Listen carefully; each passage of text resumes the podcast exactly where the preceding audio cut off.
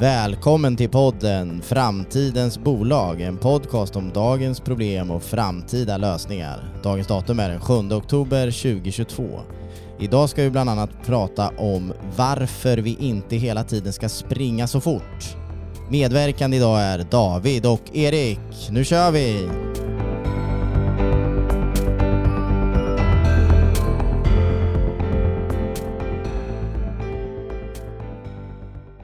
Vad härligt! Nu är vi här igen och den här gången har jag ju äran att få ha med mig dig David, vad kul! Ja men tack, det här är nytt för mig så det ska bli jättespännande. Ja, vad roligt. Och det är lite som vi har pratat om innan, att, att en ambition vi har och en tydlig sådan är ju att det här ska vara som att sitta och prata i ett, ett mötesrum vilket som helst och det, det brukar ju du gilla i vanliga fall så det här kommer gå galant. Ja men det är trevligt. Diskutera de här ja, men komplexa frågorna som vi, som vi tycker, om och, och, tycker om att diskutera helt enkelt. Så. Ja, jättekul ska det bli, ser vi fram emot. Och idag då så kommer vi eh, prata om lite olika saker, men vi börjar ju med vår eh, spaning för dagen här, eller spaningar. Och då tänker vi och jag och David här att vi ska börja prata lite om ämnet eller området kring eh, rekrytering egentligen och i vår bransch, vi som jobbar inom, inom tech då, så att säga, så är det ju rekrytering är ju någonting eh, som vi sliter hårt med. Det finns en, en stor dos av, av kompetensbrist och eh, mycket, alltså de, de som är, har hunnit kommit en bit in i karriären och även de som är nya är hett eftertraktade i vår bransch så att säga. Verkligen. Och, och, det här behöver vi ju inte vi se som negativt bara, utan vi får ju istället i vår anda försöka hitta sätt att hantera det på så att säga. Bland annat så gör vi det genom att vi eh, försöker jobba med att få in nya förmågor på, i, arbets, i arbet, på arbetsmarknaden genom utbildningar och annat. Det tycker vi är väldigt viktigt. Precis. Men, men också så måste vi ju förstå och inse att sättet man rekryterar är ju inte samma som förr. Ja, men precis, och det är någonting som vi tycker om att diskutera mycket just att det finns Inom alla företag så finns det ju vissa flöden som vi ofta brukar prata om, men, men, men arbetssätt som är väldigt traditionella. Som, som lönerevisionen är ju ett väldigt traditionellt arbetssätt och, och faktiskt också rekrytering är ett väldigt traditionellt arbetssätt som egentligen inte kanske passar så bra. Um, och, och, där det finns en stor vinst med att jobba annorlunda och det har vi ju lite grann gjort här nyligen, eller hur? Exakt, så vi, och, och det känns väldigt kul att få prata lite om, som jag säger, vilken kallar vi gillar ju också att prata om att vi experimenterar. Förra veckan pratade vi om den lärande organisationen en del och, och, och, och vi, vi ser oss ju själva som att ja, inte en fulländad lärande organisation, men vi strävar däremot i alla fall och, och funderar på hur ska vi liksom hela tiden kunna skapa förutsättningar för, för, för ständigt lärande och ständig utveckling. Och, och, det tycker, och det, det är ju, där är ju experimenterandet viktigt och tillåta oss att göra det. Verkligen. Experimentera i, i, i liksom mindre, ganska riskfria insatser och sen utvärdera kontinuerligt. Och det är ju mycket som vi har med oss liksom kring det agila arbetssättet och, och systems thinking också som vi också tycker om att prata om. Så. Ja. Och, och då är ju frågan, vad gjorde vi i veckan då? Vad gjorde vi för experiment här i veckan? Jo, men vi hade ju faktiskt ett, ett, en, en rekrytering kan man väl säga, eller en intervju som vi hade i form av en, en liten praktik hos oss, där mm. Den här möjliga rekryteringen så att sagt fick, fick följa med oss under, under två dagar egentligen och, och följa vårt arbete. Och det var ju väldigt spännande tycker jag, för, för att det som, och det roliga med det, det som jag tyckte var så häftigt med det, det var ju att från början så visste vi ju inte riktigt hur det skulle kännas eller, eller vad det skulle leda till så att säga. Vi, vi, vi, men däremot så insåg vi någonstans att vi behövde ses och träffas för, för att få en bättre känsla för, från båda håll egentligen, hur, hur, hur, hur vi skulle kunna trivas tillsammans. Då, eller hur? Precis, och det handlar just om det. Liksom, hur, hur, kommer vi trivas ihop? Liksom? Hur kommer det funka över lång tid egentligen? Det är den här lite relationen som man går in i som är en anställning om man säger så. I de här, vi jobbar ju väldigt nära varandra mm. och, och, och, och tar väldigt mycket hjälp av varandra. Så därför är det ju väldigt viktigt för oss som bolag då att, att det ska finnas en bra match om man säger så. Och takeawayn från de här två dagarna var väl att det här funkade väldigt bra. För vi lärde oss mycket om, om, om den här personen och den här personen lärde sig mycket om oss om man säger ja. så. Och, och det häftiga med det tycker jag också, det var ju att vad, alltså flera saker man har med sig härifrån, men, men den ena delen som jag tyckte var så fantastisk, som, som, som jag absolut ser att vi ska fortsätta, alltså jag, jag ser ju verkligen att jag skulle vilja göra mer av det här. Det var det verkligen. första jag kände. Eh, och, och, och, anledningen, till det är ju, anledningen till det är ju flera. Man kan ju, direkt, man kan ju direkt tänka så här, oj oj oj, det där är ju dyrt, det kostar tid. Liksom. Just det. Mycket tid. Mm. Eh, och det gjorde det väl till viss del då. Men, men samt, ja, så frågan är, gjorde det det? Hur, hur, Ja, men- hur kändes det för oss? Samt, jag, jag tror att man, man ska vara lite försiktig med att stirra, stirra sig blind på den där liksom produktivitetsprislappen. Vi har ju en tendens att göra det, vi som jobbar inom kanske tech generellt, men i synnerhet inom konsultbranschen. Då. Ja. Ehm, och, och, jag tror att det som man missar där är ju lite grann den här långsiktiga vinsten som man får i det i form av kvalitet i det här fallet. Att, Ja. att ehm, ja, vi kanske tappade någon timme möjligtvis här och där så att säga. Ja. Men jag tror att det som vi fick istället var en, en supertrygg rekrytering där både liksom den här personen som praktiserade hos oss och, och vi liksom vet hur, man, ja, men hur det här kommer funka framåt om man säger så. En bättre trygghet för båda och ett bättre beslut egentligen så. Ja, ja för, för båda parter. Precis. Och, och det som hände var ju också att det som är häftigt som gjorde att vi inte heller, som du var inne på, vi, vi, det var inte så att vi tappade all den tiden av vår produktivitet, om man nu ska kalla det så, utan, utan vi, vi, vi jobbade ju. Ja, ja, vi absolut. fortsatte ju jobba. Han hängde ju bara på oss i det här fallet så att säga. Exakt. Och jag tycker också att det fångar, vi pratade lite grann i inledningen här om att eh, det traditionella sättet att jobba med rekrytering känns som lite passerat. Mm. Och det som vi märkte i det här sammanhanget var att, att här hittade vi bättre den här jämlikheten som borde råda i, i en rekryteringsintervju där både liksom det rekryterande företaget och kandidaten som blir intervjuad om man säger så att är, jämlika om man säger Ja. så. Um, historiskt sett så har det ju varit en ganska ojämlik situation att sitta i en intervju och jag tycker att den, ja, men man kan fortfarande känna den skavigheten lite grann. Och det, på det sättet så var det här, det här studiebesöket om man säger så som den här personen eh, fick göra, var, det var superbra. Ja. Och, och det är roligt när du säger och tar upp det där också för att annars är det ju väldigt, det är väldigt vanligt att man vill se rekrytering tror jag som en eh, vad ska man säga, ganska maskinell eh, process eller någonting som ska vara förutsägbart. Man ska skicka in eh, en massa kandidater in, in i det här flödet eller pipen då och sen så ska det ploppa ut ett gäng på andra sidan som, Mm. som blir rekryteringar. Men, men det jag vill tro med, med den här typen av sätt att jobba med det, det är ju att kommer man väl fram till ett gemensamt beslut om att man vill samverka och jobba tillsammans så, så, så vill jag ju tro att, att, att det blir väldigt väl förankrat. Ja. Jag tror att man kan då tror jag att man skulle mycket väl kunna utmana andra traditionella saker som finns i, Mm. i en rekryteringsprocess. För det här, jag tror att det, det, det blir en otroligt stark, tror jag, kvalitetssäkring. Och man får otroligt bra kvitto kring, tror jag, om, om, om, om den här personen då i fråga kommer trivas i den organisationen, i, i vårt fall den här, vår organisation. Kommer den här personen tycka om att jobba så som vi gör? Mm. Kommer den personen trivas med våra värderingar, med vår kultur? Vi, vi, ser ju, jag menar, vi är ju väldigt värderingsdrivna och tycker det är väldigt viktigt. Och trivs man inte med våra värderingar då kommer man inte trivas och jobba hos oss. Nej men precis, och, och det är också väldigt svårt att förmedla på ett, på ett bra rättvisande sätt under en intervju. Ja. En intervju har ju flera brister egentligen på det sättet Ja. att man kan ju faktiskt bli bra på just själva intervjusteget. Men, men man kanske inte funkar i organisationen ändå. Och jag tycker om att dra paralleller till olika saker. Jag menar, det är ju inte troligt att man till exempel skulle köpa en bil utifrån en, en, en muntlig beskrivning av hur den funkar om man säger så, det vill säga Nej. intervjun då. Utan när man köper en bil som ju är en relativt liten investering jämfört med att kanske byta arbetsplats då så att säga, då, då är man ju noggrann med att man får provköra den och verkligen klämma och känna och liksom kommer det här funka för oss? Och, Ja. och jag tycker det är likadant i rekrytering. Alltså det här praktikinslaget borde ju egentligen vara så som alla gör. Verkligen. Och, och det, det, det som också då, och det som är så häftigt med det här är ju att som, som också blir en positiv effekt av det här insåg jag under de här dagarna. Det var att vi, alltså vi, vi får in, vi får möjligheten att, att utmana oss själva och vår egen organisation. Alltså vi får chansen att få feedback kring oss själva från någon som, som, som inte är så färgad av, av oss så att säga. Och, och det tyckte jag var oerhört kraftfullt. I det här fallet så var ju feedbacken stärkande och det, och det är klart, jag fattar ju att det kan ju vara så att man, man anpassar sin feedback för att man vill ha jobbet. Mm. Men, men, men där tänker jag ändå att jag tänker ändå att vi, om, om vi agerar som vi gör och, Mm. och, och jobbar som vi gör och, och vi har ju våra, vi är ju väldigt, vad ska man säga, vi jobbar ju väldigt hårt med att ha eh, vad ska man säga, psykologisk trygghet Mm. hos oss och, och det försöker vi ju såklart förmedla då, även till en person som kommer in på det här sättet. Jag förstår Såklart. att det- är svårt att känna sig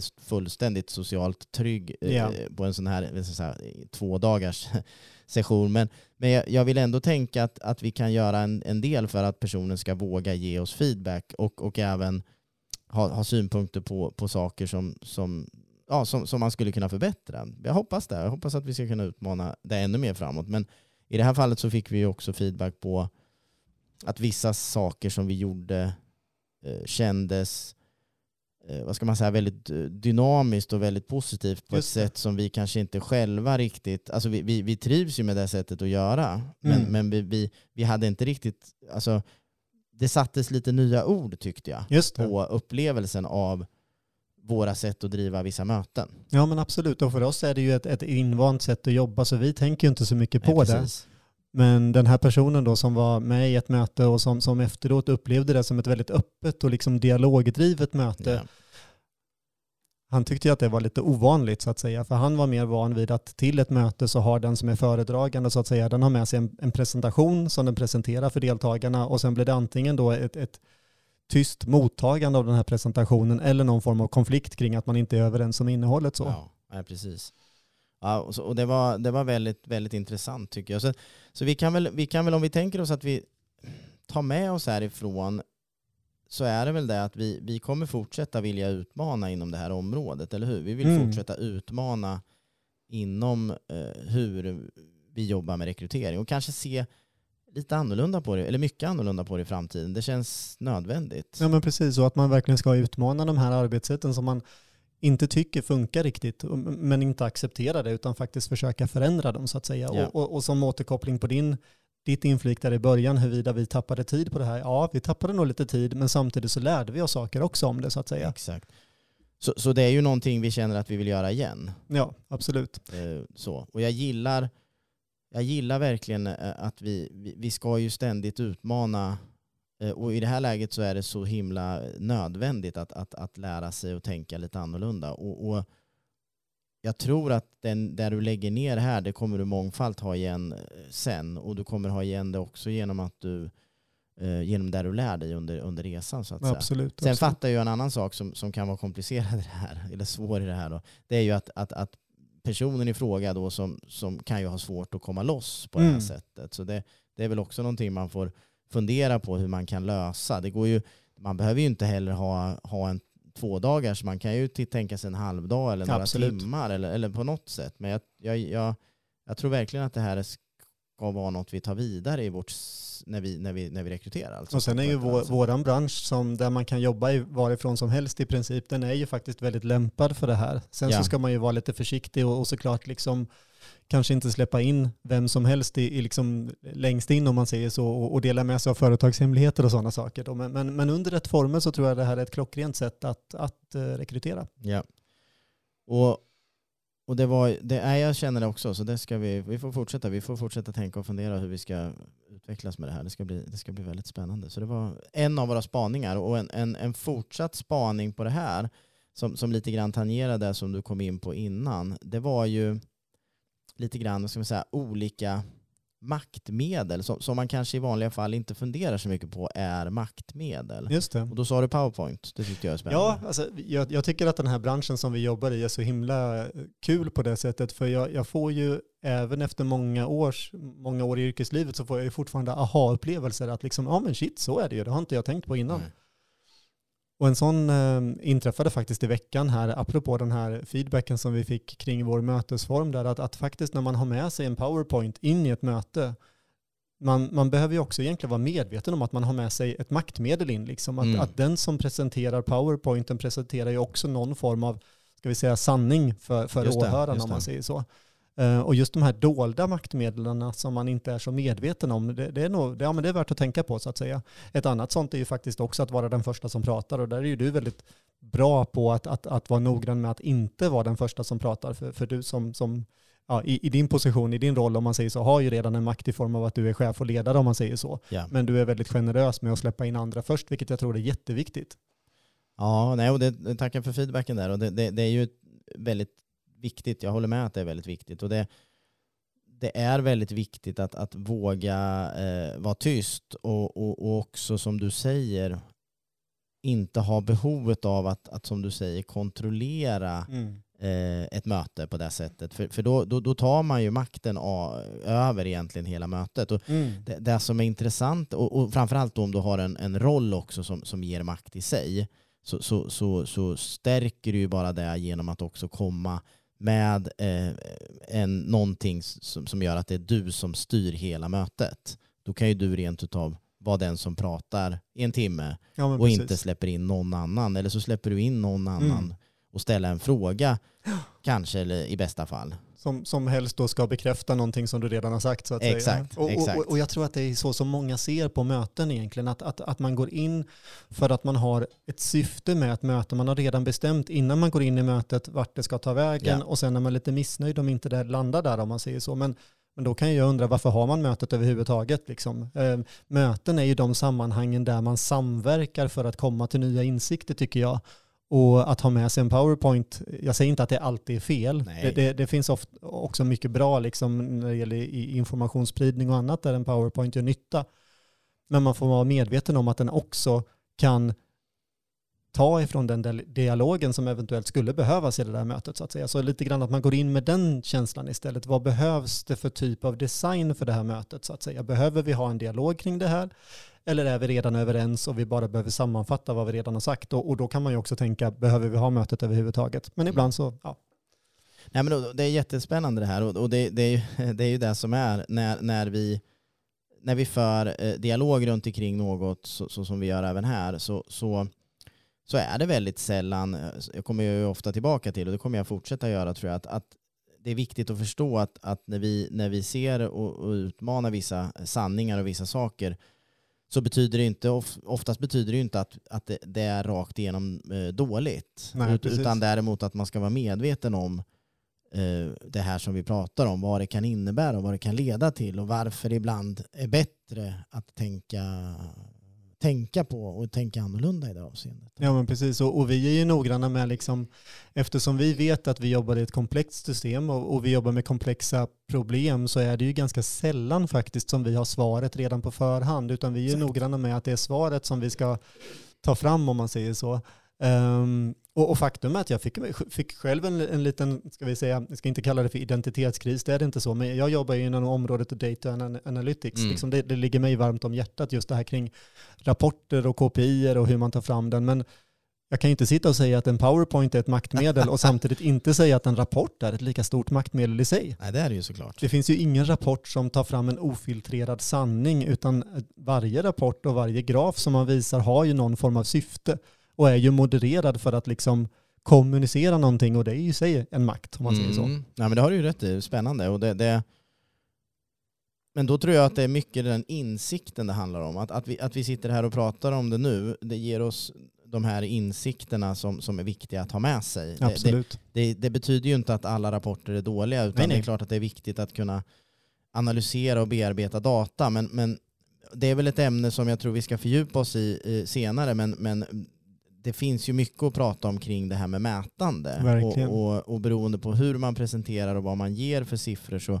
så kan man få, få olika saker, Mm. eller olika beteenden så att säga. Mm. Så att jag tror att det handlar väldigt mycket om det li, likväl även när det gäller de bitarna. Och jag tror att, kommer tillbaka till det du sa innan som jag tyckte var väldigt spännande med att designa eh, ett möte sa du. Och, Mm. och, och det är ju så vi brukar titta på eh, vår organisation Mm. egentligen, att vi vill ju designa organisationen så att vi som är en del av den mm, beter oss på, på, på ett visst sätt. Det vill säga att vi, vi, vi låter organisationen designas så att vi uppmuntrar oss att vara eller agera på ett visst Mm. sätt. Och det, det appliceras ju med, med eh, det appliceras ju väldigt väl även på ett möte. Ja, ja absolut. Eh, Att sätter man upp ett möte, så, tänker jag här när vi pratar, på, på, på ett, ett eller annat sätt så kommer vi bete oss på ett eller annat sätt i själva Absolut. mötet. Mm. Och vi då som inte är en, en, en hierarkisk organisation utan snarare liksom den raka motsatsen till en hierarkisk organisation. Vi sätter ju upp våra möten så att det ska tjäna den organisationen. Liksom Ja. att, att vi ser ju snarare möten som ett sätt att få flera personers feedback och input, liksom att få Ja. input ifrån organisationen om man säger så, och sen under de mötena komma till nya insikter egentligen om man säger så. Precis, och, och ganska likt så som vi ju sitter och för den här dialogen egentligen, du och jag Mm. nu. Att, att det kan vara att vi har ett, ett visst ämne eller någonting vi vill avhandla eller ett problem vi vill hantera. Mm. Eh, Men då gör, då, då, om vi då samlar oss, så, så för oss är det ju väldigt viktigt att vi använder oss själva när vi samlas för att ha dialog. Mm. Inte att, att till exempel du eller jag ska komma in i mötet och eh, vad ska man säga, prata en timme och informera precis. och sen gå därifrån.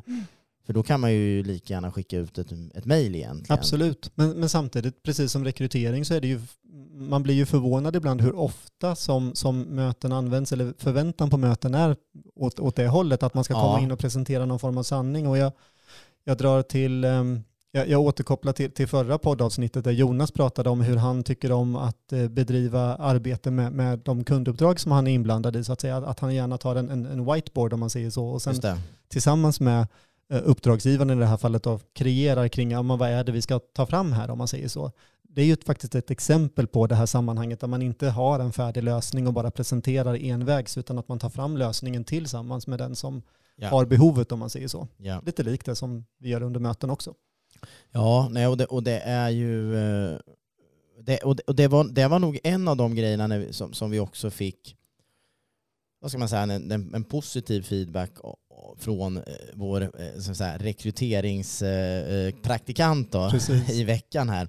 Det var ju att han uppskattade ju hur vi drev det här Mm. mötet som han var med på. Och jag tror att det är inte säkert att, eller, eller så här, jag vet att alla skulle inte uppskatta eh, vårt sätt att driva möten. Det, det, ska, man, det, det, det ska vi också inse och vara medvetna om. Och, och därför så, så tänker jag att det är ännu viktigare att man får göra ett sånt här studiebesök för att känna om man kommer trivas i den miljön Mm. som vi kan erbjuda. Jag tror så också. Och, och, och, och någonstans så handlar det i grund och botten tror jag om, om hur bekväm man är att inte ha all kontroll själv om man säger så, Ja. som den som, som styr ett företag så att säga. Och, och, och vi vet ju att ett komplext system som en, en, en enhet ett, eller ett företag, det är väldigt svårt att ha kontroll över så att säga, utan man kan påverka delar av det att ta, ta en i rätt riktning om man säger så. Men kontroll tror jag är ouppnåeligt och kanske inte heller eftersträvansvärt i det fallet. Nej, eh, det, det, verkligen inte. Och, och det tänker jag också kommer vara och, och viktigt att ta som, som ett, ett separat ämne framåt egentligen, det här med kontroll. Mm. Eh, vad, vad det leder till och vad det inte leder till. Yes. Eh, för det är väldigt intressant och spännande vad det får för effekter. Men, men med det sagt då så tänker jag att vi kan knyta ihop lite grann eh, spaningssäcken med eh, två spännande tycker jag spaningar som delvis hör ihop. Men det var ju kring rekrytering där, där, där vi väl egentligen ställer oss frågan eh, kring hur framtidens rekrytering eh, behöver se ut för att kunna eh, för att vara bra så att säga. Mm. Och, och också för att Alltså, jag tänker det blir ju ganska självklart egentligen, du sa det här med bilen också förut med att, att man vill provköra och testa. Jag menar, det är ju ett stort beslut att byta jobb, så Mm. egentligen borde det vara självklart att, att man skulle få prova på på ett annat sätt så här Verkligen. tycker jag. Ja. Så det, det är väl en sån eh, sammanfattande spaning där tänker jag, så det ser vi fram emot att fortsätta utmana. Och sen, och sen just det här med olika maktmedel och att, Ja. att, att, att hur man eh, använder ett möte och driver ett möte kan vara ett sätt att, att, att, använda, att använda makt. Och tar man kontroll över ordet så har man makt så att säga genom till exempel en powerpoint. Då. Spännande. Mm, kul. Då, då gör vi så att vi tar oss så härligt in i veckans lärande. Och där tänkte vi lite grann eh, fråga så här. Varför är det så viktigt med nätverk? Vad är nätverk? Vad är ett nätverk? Hur ser vi på ett nätverk och varför är det så viktigt? Och då kan vi börja med frågan lite grann och resonera du och jag tänker jag David här. Eh, vad menas då egentligen med ett Mm. nätverk tänker vi? Ja, men precis. Det är en vettig fråga att ställa. Jag menar, I det här fallet så handlar det ju om, om, om nätverk av personer. Så liksom. Ja. Mm. Ehm, och jag, jag själv har ju varit, jag har väl brottats med den här frågan under, under egentligen flera år faktiskt, eh, på, på olika sätt. För jag tycker att det, ja, men den, den har olika sidor helt enkelt. Ja. Till exempel så är det ju, idag så har vi ju ett, ett, ett, oväntat liksom starkt stöd när det gäller att, att bygga vårt nätverk. Jag menar många skulle säkert säga, vadå nätverk? Det är inte så svårt, det är ju bara liksom att, att, att koppla ihop sig med folk på Ja. LinkedIn så är det fixat, då Precis. har man sitt nätverk där så att säga. Och det stämmer ju, för det är ju, det är ju en form av nätverk. Men vad, Ja. vad, vad lägger du in i begreppet nätverk annars? Nej, men jag tänker ju, alltså, jag håller med David att, att, att ett nätverk kan ju ses som någonting ytligt. Det, det, det, det, det, det är lätt att tänka att det är något som man gör för att man vill uppnå något. Mm. Uh, vad ska man säga, mer, eller ja, nu, nu när du ställer frågan så är det så som det kommer upp i mitt huvud. Då, att, Mm. att, att det, det, mer opportunistiskt så söker jag upp människor som jag, som jag har ett intresse av att, Mm. att de ska göra något åt mig. så att säga. Det kan ju vara i form av rekrytering, eller det kan vara i form av sälj, eller det kan vara, ja, man, man, vill, man vill helt enkelt komma åt något som någon annan har. Ja. Och, och, och då söker man upp den personen och sen så, så blir det som att man kopplar ihop sig med andra människor. Men, men när jag tänker nätverk i det här fallet och när, när, när, när jag vill liksom försöka bena ut och svara på frågan varför, varför ett nätverk eller varför det är så viktigt och varför det är kraftfullt så att säga. Då är det mycket djupare än så. Och det handlar ju, det handlar ju mycket om att försöka tänka mer, eh, mer tänkare som, som, som hjärnan kopplas ihop med, med alla sina säga, synapser och, Mm. och, och, och hur, hur den funkar, eller hur andra sådana här, menar, inom AI pratar man neurala nätverk och Mm. så vidare som jag inte är någon expert på. Det får vi ta med Samuel någon gång som får berätta. Men, men, men, men som också på något sätt får väl, har väl sitt från, eh, från hjärnan så att säga. Ja, men precis.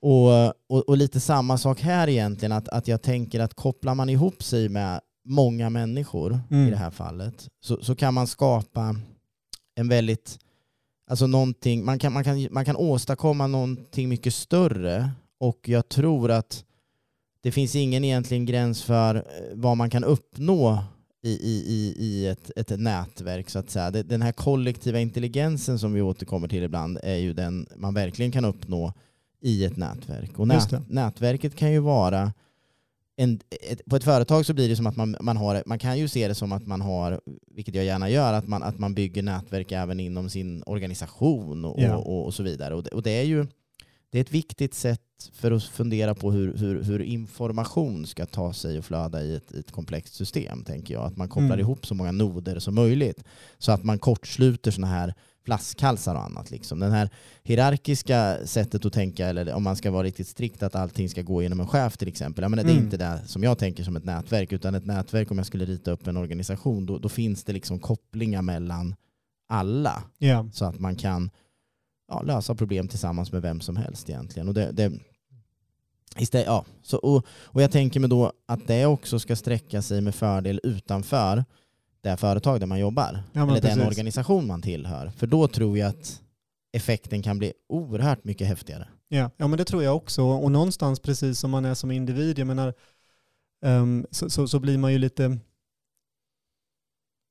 eller som kanske snarare som i en familj så kanske man tenderar att bli lika varandra. Och så är det ju också inom Sant. företag så att Mm. säga. Så håller man sig bara inom sitt eget företag då, Ja.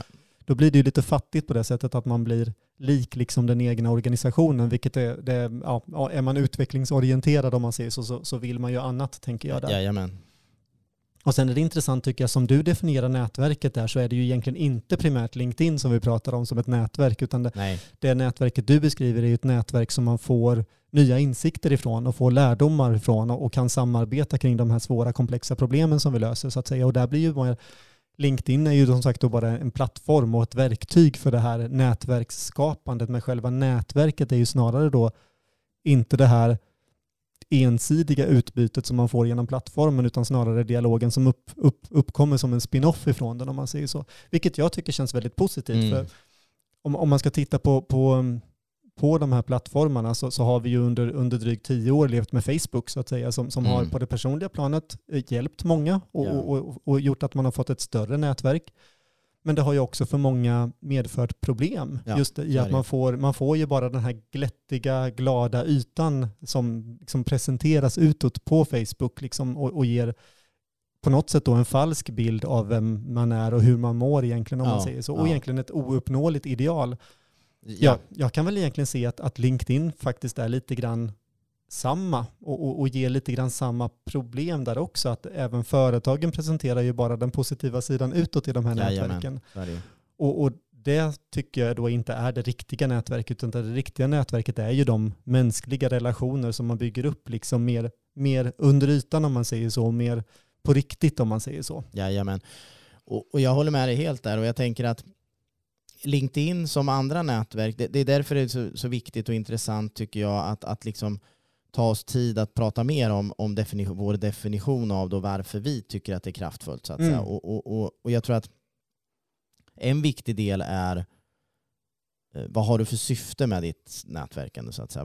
Och, och hur, hur, hur, hur, ser du på och vad är ett nätverk för dig så, så som vi har pratat nu? Och jag tror att LinkedIn i det här avseendet, jag, jag, till exempel tycker LinkedIn är spännande för, för att det ger mig ju som du sa en, en, en möjlighet och en plattform att, att nå ut till många mm. och kunna träffa många människor och, och lära känna många människor. Men, men, det är klart att det kräver ju att jag tar mig förbi eh, den, den där glättiga ytan eller, yeah. eller så, utan då får man ju försöka använda LinkedIn för att hitta människor som man kanske vill lära sig lite mer om och Absolut. eventuellt använda LinkedIn för att säga hej, ska vi ta en liten kaffe tillsammans eller vad det nu är. Och, och, och sen så, på det sättet ser jag att man mm. kopplar ihop sig. Jag, jag vill ju inte säga att bara för att du har ja, x antal tusen eller hundra eller miljoner kontakter på LinkedIn så har du ett, ett, en kollektiv intelligens. Det uppnår Nej, du inte med det nätverket som du har där.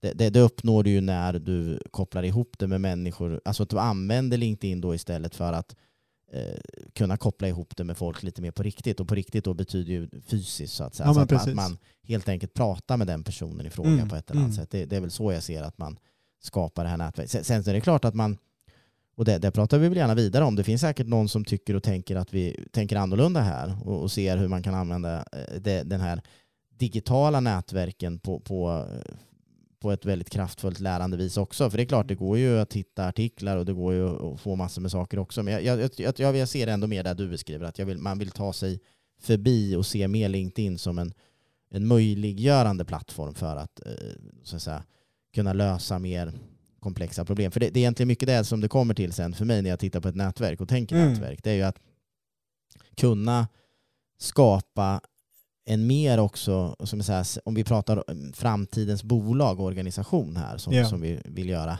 så är det så att jag tror att det hjälper till att skapa en mer resistent och eh, adaptiv och anpassningsbar organisation. Ja, som, eh, om man har ett starkt nätverk. Yeah. Eh, för då, jag tror ju att då tror jag att man kan på olika sätt mycket starkare och bättre ta sig framåt. Man lär sig av andra, man får nya insikter och infallsvinklar. Man, man kan till och med, tänker jag också, få hjälp av någon när man minst anar det. Mm. Om, man, om, man, om man jobbar med att skapa ett starkt nätverk som, som, har, som, som liksom kopplar ihop människor med, med ett högre syfte än till exempel att bara tjäna pengar eller utnyttja varandra om du förstår vad jag menar. Verkligen så. Och, och jag, nu, nu kanske jag lät lite onödigt eller eh, ja, lite för kritisk om man säger så när, när man tittar på de här verktygen där, där LinkedIn är ett. Eh, jag måste säga att jag har ju själv haft mycket hjälp av LinkedIn också och mm. inte minst faktiskt för att jag, jag och det är också någonting som, apropå lärdomar, som jag har börjat tänka på de senaste åren egentligen mer och mer, just, just hur vi lever i en en värld där det extroverta beteendet är en norm. Och där jag då som, som är introvert så att säga och, och kanske, jag kan ju umgås med andra men, men det kostar energi för mig och då måste jag återhämta ja. den på andra sammanhang där jag kanske inte umgås med andra. Men, men på, på så sätt så har ju faktiskt LinkedIn bidragit till att göra, göra det mer jämlikt så att säga. Mm. Där, där man kanske som naturligt extrovert inte längre har den stora fördelen utan man även jag då som är introvert så att säga lätt kan skapa nya kontakter via LinkedIn som ja. är ett liksom, ja, men lättare, om man säger så, um, sammanhang att skapa nya kontakter än, än vad det skulle vara liksom att, att bara börja chitchatta med någon som är en svaghet då hos mig så att säga. Sant, det är sant. Och då kan man ju dra nytta av det och fördel av det istället. Ja men precis, precis.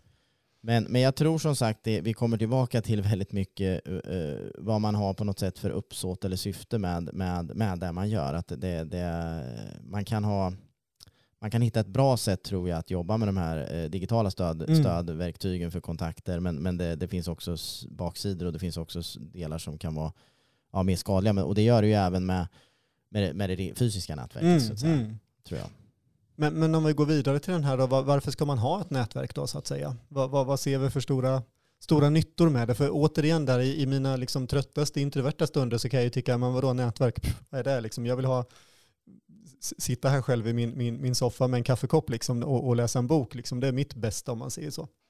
Ja, nej, men och jag, och, och, och det, det, jag uppskattar det också, det ska jag säga. Och det ena utesluter inte det andra skulle jag vilja säga. Det, det, det, ska, det måste jag säga. Och det, det, det är väl något som e, efter den här avrundningen så skulle det kunna hjälpa oss att ta oss in till huvudtemat. Men, men, men att ett syfte är just för mig är att, som jag sa innan, att det hjälper till att skapa eh, en, en organisation som, som, som kan lösa mer komplexa problem. Mm och, och, lära sig mer och anpassa sig mer till, till de förändringar som, som mm. sker, händer och sker. Och vi då som, som jobbar mycket med att, att hjälpa eh, i vår vardag så att säga, mm. skulle jag vilja säga då blir ännu bättre på att göra det. Och, och vi, vi, vi, vi, får nya infallsvinklar och så vidare. Och så vidare. Men, men då är det viktigt att syftet med nätverket är lärande och, och den här lite med så säga, kollektiva intelligensen yeah. och, och så vidare. Inte bara opportunistisk. Nej, men precis. Tänker jag. Ja. Och, just i de svåra utmaningar som vi står inför liksom i, världen i stort, om man säger så, i vår bransch, liksom där, där tekniska lösningar, om man säger så, egentligen skulle kunna vara svaret på väldigt mycket. De här tekniska lösningarna är inte så himla lätta att komma på och ta fram och de blir ju väldigt mycket svårare att komma på och ta fram om man är själv. Så, ja, så det är också sådär, liksom, när, jag, när jag lite grann lyfter upp min stund i, i, i soffan där hemma, om man säger så, så jag kommer ju inte till så jättemånga nya idéer eller kreativa insikter i det sammanhanget, utan det gör man ju lättast när man gnuggar sina idéer mot andra personers idéer också. Och det är ju där nätverket kommer in väldigt mycket. Ja, men precis. Och, och, och sen tror jag att man behöver båda. Mm. Det, det, det, det, absolut. Och jag, eh, nätverket är inte lösningen på all världens problem heller, men som sagt, jag tror att det, det finns en, en väldig kraft i det. Och, och jag tror att där vi håller på med och där vi jobbar med och där vi kommer, där, framtidens organisation som sagt kommer behöva eh, vara mycket mer tror jag samverkansorienterad mm. i både inom sig själv och utanför sig själv. Och, ja. och då tror jag att man måste hitta eh, gemensamma liksom, syften för att koppla sig samman då med, med, med fler. Mm. Eh, det tror jag är jätteviktigt. Det vi landade i är väl egentligen den här gamla sanningen att ensam är inte stark. Eh, och det gäller ju både individer men också företag. Och liksom, ja, um, ja. Nej, jag håller med. Jag håller med. Det är jättebra. Men, men då gör vi så att jättespännande område och, och eh, i vanlig ordning med, med dialogerna vi har så, så kommer det ju nya saker som man skulle vilja prata vidare om. Men vi försöker alltid hålla oss till en viss tid så att säga och tänker att delar av det här som vi har pratat om nu kan vi få anledning att liksom jobba vidare med och djupa oss vidare kring för det kommer finnas annat att lära sig runt omkring det här också. Och då tänker jag att vi kliver vidare då till lite grann huvudtemat för dagen som, som, som handlar om att och ställer oss frågan så här. Varför är det mycket bättre att ta det lugnt istället för att hela tiden springa? Och sen, hur skapar vi en sån organisation? Mm. Och då är det ju kanske många, många personer och organisationer som skulle ifrågasätta, är det bättre att ta det lugnt istället för att springa? Är det inte bra att, att springa på så fort man kan och, och lösa saker och uppnå saker så fort man bara kan? Jo, det är ju motfrågan. och, eller vad kör du? Ja, och, och, jag, vet, jag vet själv inte riktigt svaret på det, men, men, men så här, alltså någonstans, jag menar, väldigt mycket i, i vårt samhälle och i vår värld överhuvudtaget uppmuntrar oss till att hinna med saker väldigt fort. Ja. Jag menar, det finns en uppsjö av litteratur kring hur man blir så produktiv som man bara kan, liksom ja. genom olika arbetssätt och annat. annat. Och, och, och, visst, att man ska inte säga att, att hastighet är alltid är dåligt om man säger så, men det är också viktigt att, att, att, att röra sig i en sån hastighet så att man håller ut långsiktigt också. Exakt. Och, och, och jag, jag tycker det är så väldigt bra att du ställer den där motfrågan, för, för den är ju högst relevant givetvis. Eh, och, och, anledningen till att vi då istället ställer frågan så som vi gör, det är ju för att utmana lite grann den, den eh, ändå på många sätt sanningen hos, som finns hos många, att springa fort eller att skapa en organisation som, som, som springer snabbare och snabbare och snabbare. Mm. Och, och, och, man mäter egentligen som jag säger, framgång och produktivitet genom just de sakerna. Mm. Alltså att man uppmuntrar ju ett snabbare och snabbare tempo. Och eh, tänker att man på så sätt ska tjäna mer och mer pengar mm. i slutändan. Då. Och jag tror att det finns hela företag liksom som, som samsas liksom kring det här att, att jag menar, vi ska ja. röra oss snabbare än alla andra liksom för, för det är bara så som vi vinner om man säger ja. så. Och jag tror då, då gör man ju liknelser och kopplingar till till exempel man löparlopp eller andra sammanhang där man är en ensam vinnare om man säger så, då är det ju bra att springa fort. Ja. Men vad händer om, om du som individ springer fort och resten av organisationen inte hinner med? Det är ju ofta inte så bra tänker jag. Nej, och, och, och jag tänker att mm, utifrån det vi pratar om här då så, så tänker jag att man kan också prata om det finns ju en herre som heter Simon Sinek som har skrivit en bok som heter Start with Why bland annat och sen har han också skrivit, han har skrivit flera böcker men han har också skrivit en bok som, som och det är inte hans uppfinning utan det här det, det kommer ju från spelteori men, men, men att prata om eh, the finite game eller the infinite game, alltså det ändliga eller oändliga spelet. Det. Och det tycker jag blir relevant att, att plocka in här när du, när, du, när du resonerar lite kring det du gjorde där nyss. För att eh, spelar man det finita eller ändliga spelet så, så, är det ju så att då har man tydligt, tydliga regler och man vet att om man har motståndare som man mm. eh, tävlar emot helt enkelt. Och så ska man vinna mot dem, och slå ner dem liksom helt enkelt. Och sen så ska man bli ensam kvar på tronen. Mm. Och, och, det är väl ett ganska vanligt och klassiskt sätt att, att tänka. Ja, och jag tror det är en vanlig modell när man tänker på företagande också och hur ja. man lyckas som företag. Ja, och, och, och det funkar. Uh, det är inte det att det inte funkar, det har ju funkat länge och det funkar. Mm. Men, men om, man, om man då istället försöker spela det mer infinita spelet eller eviga spelet så, så, så är en viktig del i det att man hela tiden lär sig och utvecklas. Just det regelverket är inte lika tydligt definierat som, jag menar en fotbollsmatch till exempel, jag menar då spelar det är ju ett, ett mm. finit spel så att säga. Men, men, men man kan ju lära sig att spela som företagare också, mm. ett mer infinit eller evigt spel. Och då har man egentligen, då handlar det ju om att man har ett syfte som sträcker sig förbi kanske att, att bara tjäna pengar. Mm. Man, man har en ambition och en, en vilja av att hela tiden lära sig och utveckla organisationen. Och, och har man det med sig i tanken så har man, ja, enligt Simon och enligt eh, vad jag också tycker, en större chans att, att lyckas över lång tid och framförallt vara relevant om väldigt lång tid. Just det. Och jag tycker att det, är intressant som du säger för, för en vanlig liksom modell att jobba efter det är ju att antingen bli störst eller mest lönsam. Och det är ja. ju ett exempel då på när man spelar det här finita spelet så att säga. Men det som jag tycker vi gör framgångsrikt, som, som, som är ett effektivt sätt att vända på det här, det är ju faktiskt att ta, ta fram den bästa lösningen, tekniska lösningen till exempel. Ja.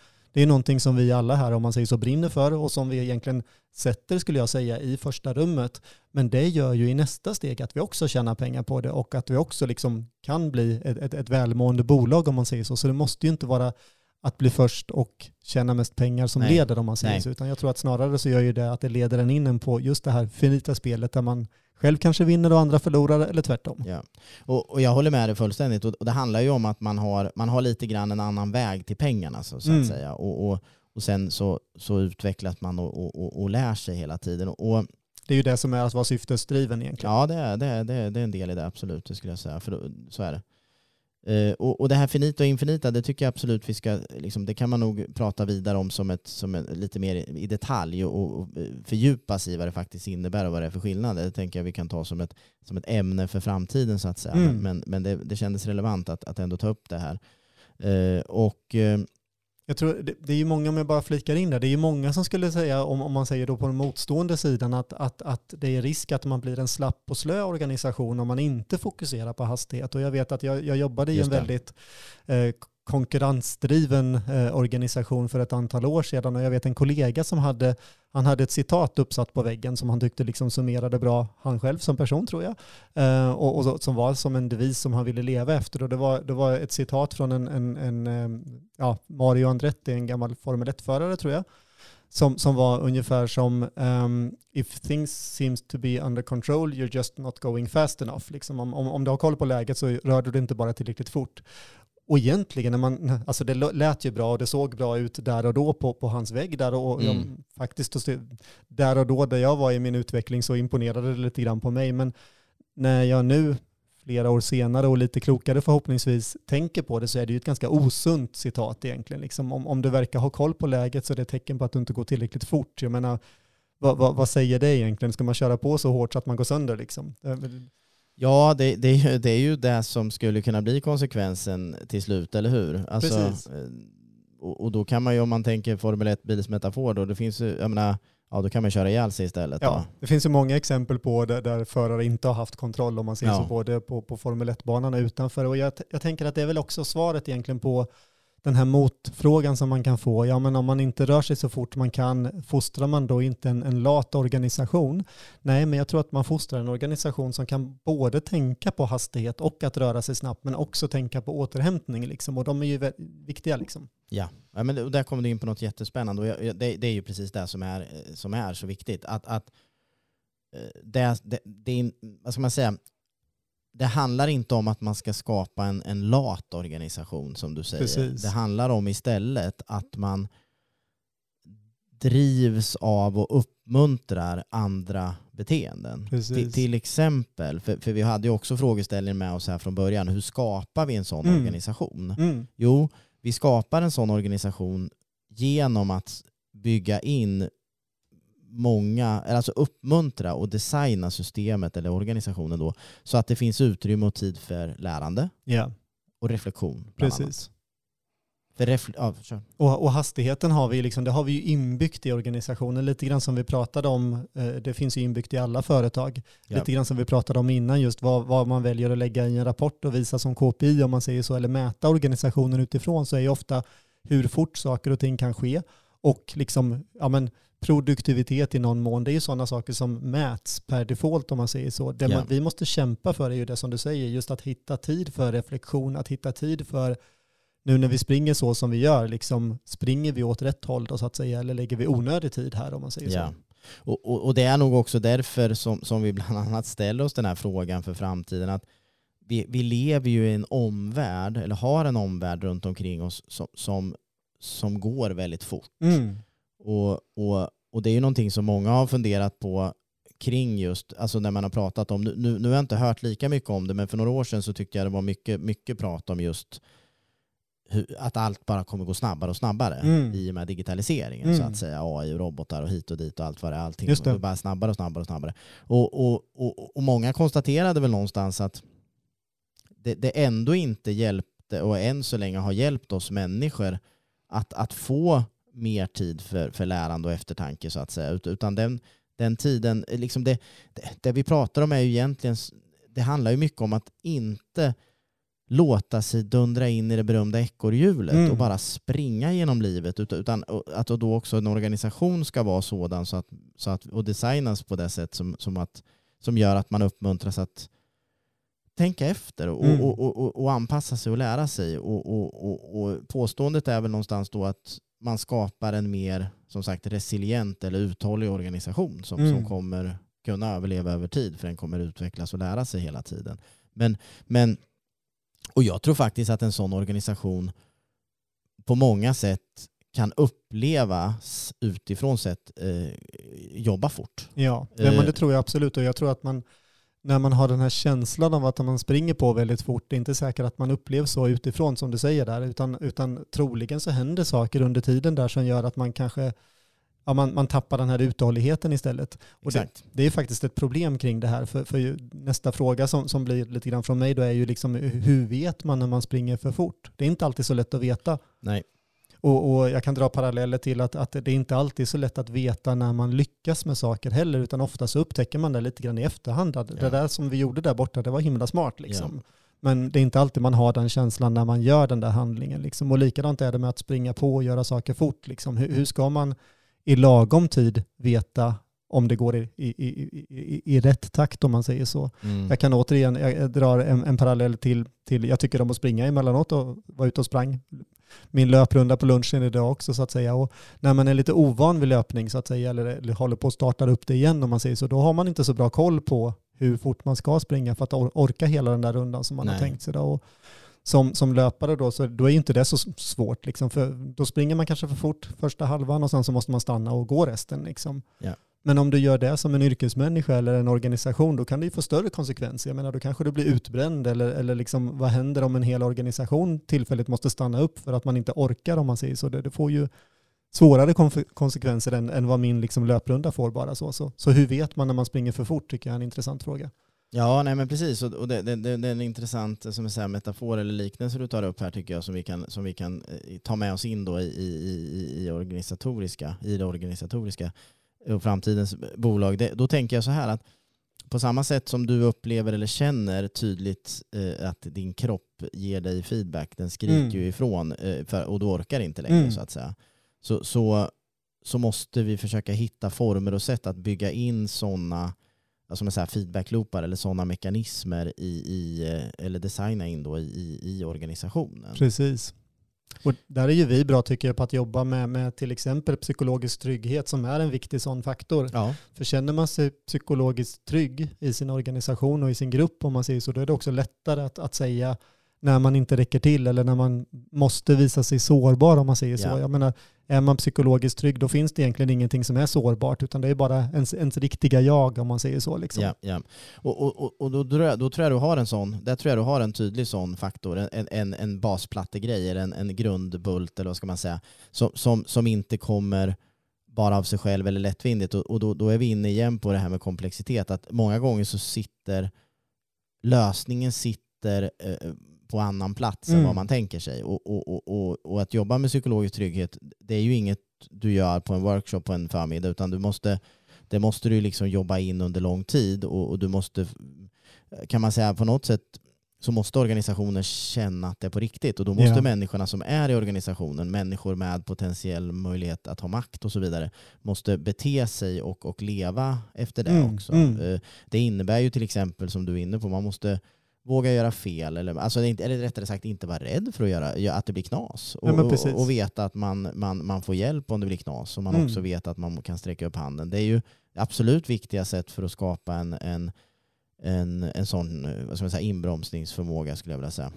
Och återigen när du säger det där med, med, med att vara en god förebild som ledare så tror jag det är, vi kommer tillbaka till den här PowerPoint-problematiken som vi hade innan. Ja, Att om man går in i ett möte utan en PowerPoint så kan man som ledare då vara lite rädd att mötet kanske ska ta en annan riktning än vad man har tänkt sig. Absolut, absolut. Och jag tror att det handlar på samma sätt så, så, så kanske vissa traditionella liksom ledare från det gamla paradigmet om man ska säga så, man, man, man undviker att visa sig svag av, Ja. av, av rädsla för då att organisationen ska ta efter den här svagheten. Jajamän. Men det är ju en ganska klumpig analys för det är inte riktigt så människor eller organisationer funkar utan snarare liksom om man visar sig mänsklig så uppnår man lättare den här psykologiska tryggheten som alla vill ha egentligen.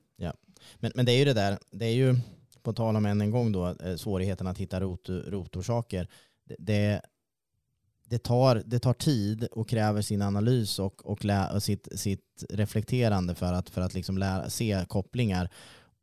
Och man kommer aldrig riktigt se alla kopplingar. Så att säga. Man måste någonstans väldigt ofta acceptera hur mycket det man inte känner till och Mm. inte vet. Mm. Eh, Men, men, men det tar oss också in på en annan mekanism eller en annan sak som på tal om frågan vad man gör med organisationen för att kunna få samma eh, svar som du får när du är ute och springer. Just det. Eh, och det är ju eh, utrymme för, alltså att, att, att man kan bygga in och skapa helt enkelt mötesplatser eller, eller, eller tillfällen där tid tas för att eh, reflektera individuellt Mm. men också i, i team. Mm. För, för reflektion enligt min mening har en väldigt helande effekt och en väldigt inbromsande effekt. Det, Mm. det, det, det är en av de bästa bromsmekanismerna skulle jag vilja säga i, i, en organisation. Alltså för, för ibland när det går fort så måste man ju kunna hitta, man måste kunna ha den här bromsen som Mm. vi pratat om. Man måste kunna hitta, det måste finnas sätt att, att, just kunna bromsa som det gör på, på en bil då.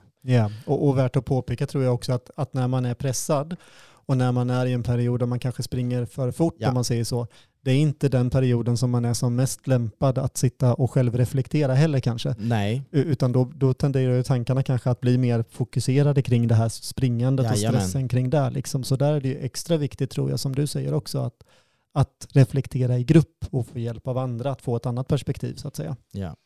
Men, och någonstans är vi ju så skolade att hela tiden, eh, det är ju tillfredsställande att exekvera, det är ju tillfredsställande att bocka av saker. Mm. Eh, och det, det ska man ju också göra, jag säger, det måste vi göra. Man måste ju såklart i en organisation kunna ha framdrift och, och, och, och liksom leverera, alltså Just göra det. saker. Det går inte bara att sitta och tänka hela tiden, det är inte det vi försöker säga, utan det är bara en av komponenterna. Mm. Men det som är häftigt när man tillåter sig att tänka och reflektera det är att man kan ta ut större riktning och, och på något sätt en, eh, och få hela organisationen att, att hjälpas åt att, att ta sig ditåt när, när man just stannar upp och funderar. Mm. Och många gånger så kan det vara så att man istället för att exekvera där man hade fortsatt att exekvera så inser man att med, hjälp av någon annan också inser man att nej, men vi exekverar de här fyra sakerna istället. Mm. För det kommer lösa upp massa andra knutar som hjälper oss att ja, då kanske ja, bli av med massa problem till exempel. Då.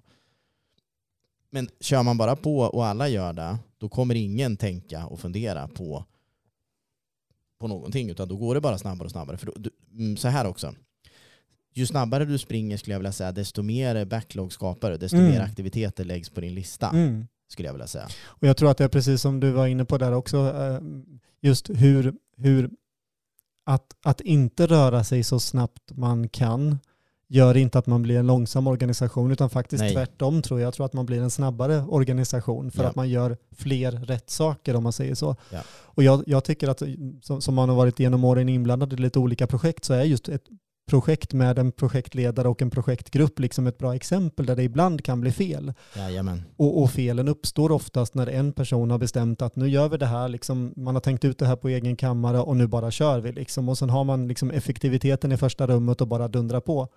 Ja. Men jag tror att man som ledare i det sammanhanget också verkligen måste fånga upp feedbacken ifrån gruppen. Liksom, är vi på en gemensam plats nu där det är lämpligt att börja springa? Eller ja, lite att att man, man provtrycker sin plan med andra om man säger så för att på så sätt veta liksom, är det läge nu liksom, att springa framåt eller, eller ska vi liksom ta, ta, ta fram en ännu bättre plan om man säger så. Det är en Ja. del av, av, av springande tror jag. Ja. Så, så en, en, en liksom viktig, en viktig i, I våra dialoger ska väl också tilläggas och i, i podden här så, så är, gör vi ju inte anspråk på egentligen att alltid ha alla sanningarna. Men, men vi vill tillsammans med er som lyssnar ändå hjälpas åt i dialogform att, att ta oss framåt och på något sätt ta oss in och ta oss vidare i, i det här som vi ser som framtidens organisation. En, en organisation som vi, som vi är övertygade om behöver funka och se lite annorlunda eller väldigt annorlunda ut och drivas och, och Mm. ähm, fungera med, på, på, på ett annat sätt än, än vad som är väldigt vanligt idag. Just det. Och, och, och därför så är det viktigt att prata om de här sakerna och utmana på det här sättet. Sen, sen som sagt så, så, så finns det ju delar som, som man måste vad ska man säga, också prova sig fram till. Men, men, men det här har ju någonting, just det här området är ju någonting, det här har vi ju här har ju vi experimenterat en hel del skulle jag vilja säga kring, kring det här och, och inte på något sätt är vi fulländade än men vi vet att det finns saker som funkar i det här så att säga.